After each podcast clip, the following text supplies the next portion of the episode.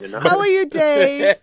yeah, good news. Let's just discuss um, what what Apple is, has up its sleeve, right?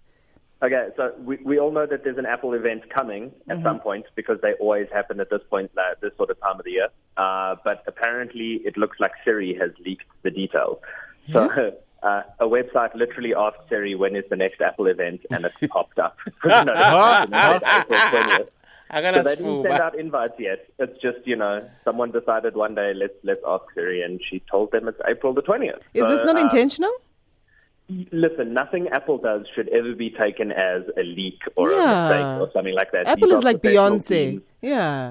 Yeah, like they they pay millions of dollars to their marketing teams to get this kind of stuff right. This wasn't by mistake. No. They probably told them to check and they're not saying it to anybody, but it's in a week's time. So in a week we will have new Apple stuff. That's the the headline, the bottom line, every line that you need to know about. Um, the things we think we're getting, because they haven't sent an invite out officially yet, so we don't even have clues on that, is a new uh, 12.9 inch iPad Pro. So that's the big one. It looks like it'll be Apple's first device with a mini LED screen. So that's the, the newest, hottest technology for displays. Uh, we're seeing it in TVs, uh, some laptops. There's going to be cell phones with it soon as well. And uh, it looks like this iPad will have it. It's um, got all the benefits of an OLED display, so it can do pure blacks, very rich, um, bright colors, but it doesn't have the problems of uh, burn in and things like that that you would find on an OLED screen. So uh, OLEDs don't generally last as long, so they're more useful for a cell phone, something that you keep for, you know, most people don't keep it for more than four years, so an OLED display should be good for that. But for something like a laptop, which has uh, generally a longer lifespan, um, or a tablet, sorry about that, uh, tablets, we seem to get like uh, quite a few years of use out of that. They're one of the, the least often replaced devices in a person's house.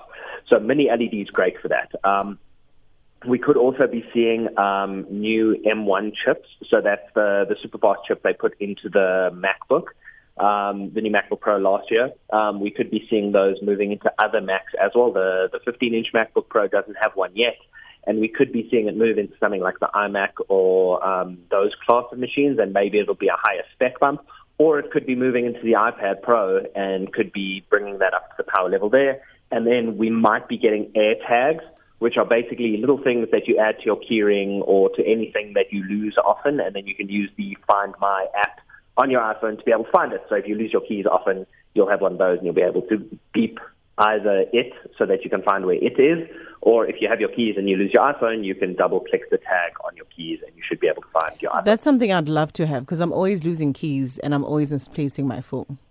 Well, then this this will be the thing for you. Uh, Samsung's already released that for their uh, ecosystem. So if you're a Samsung user, you should probably start looking out for those making their way to South Africa pretty shortly. Uh, but for those of us in the Apple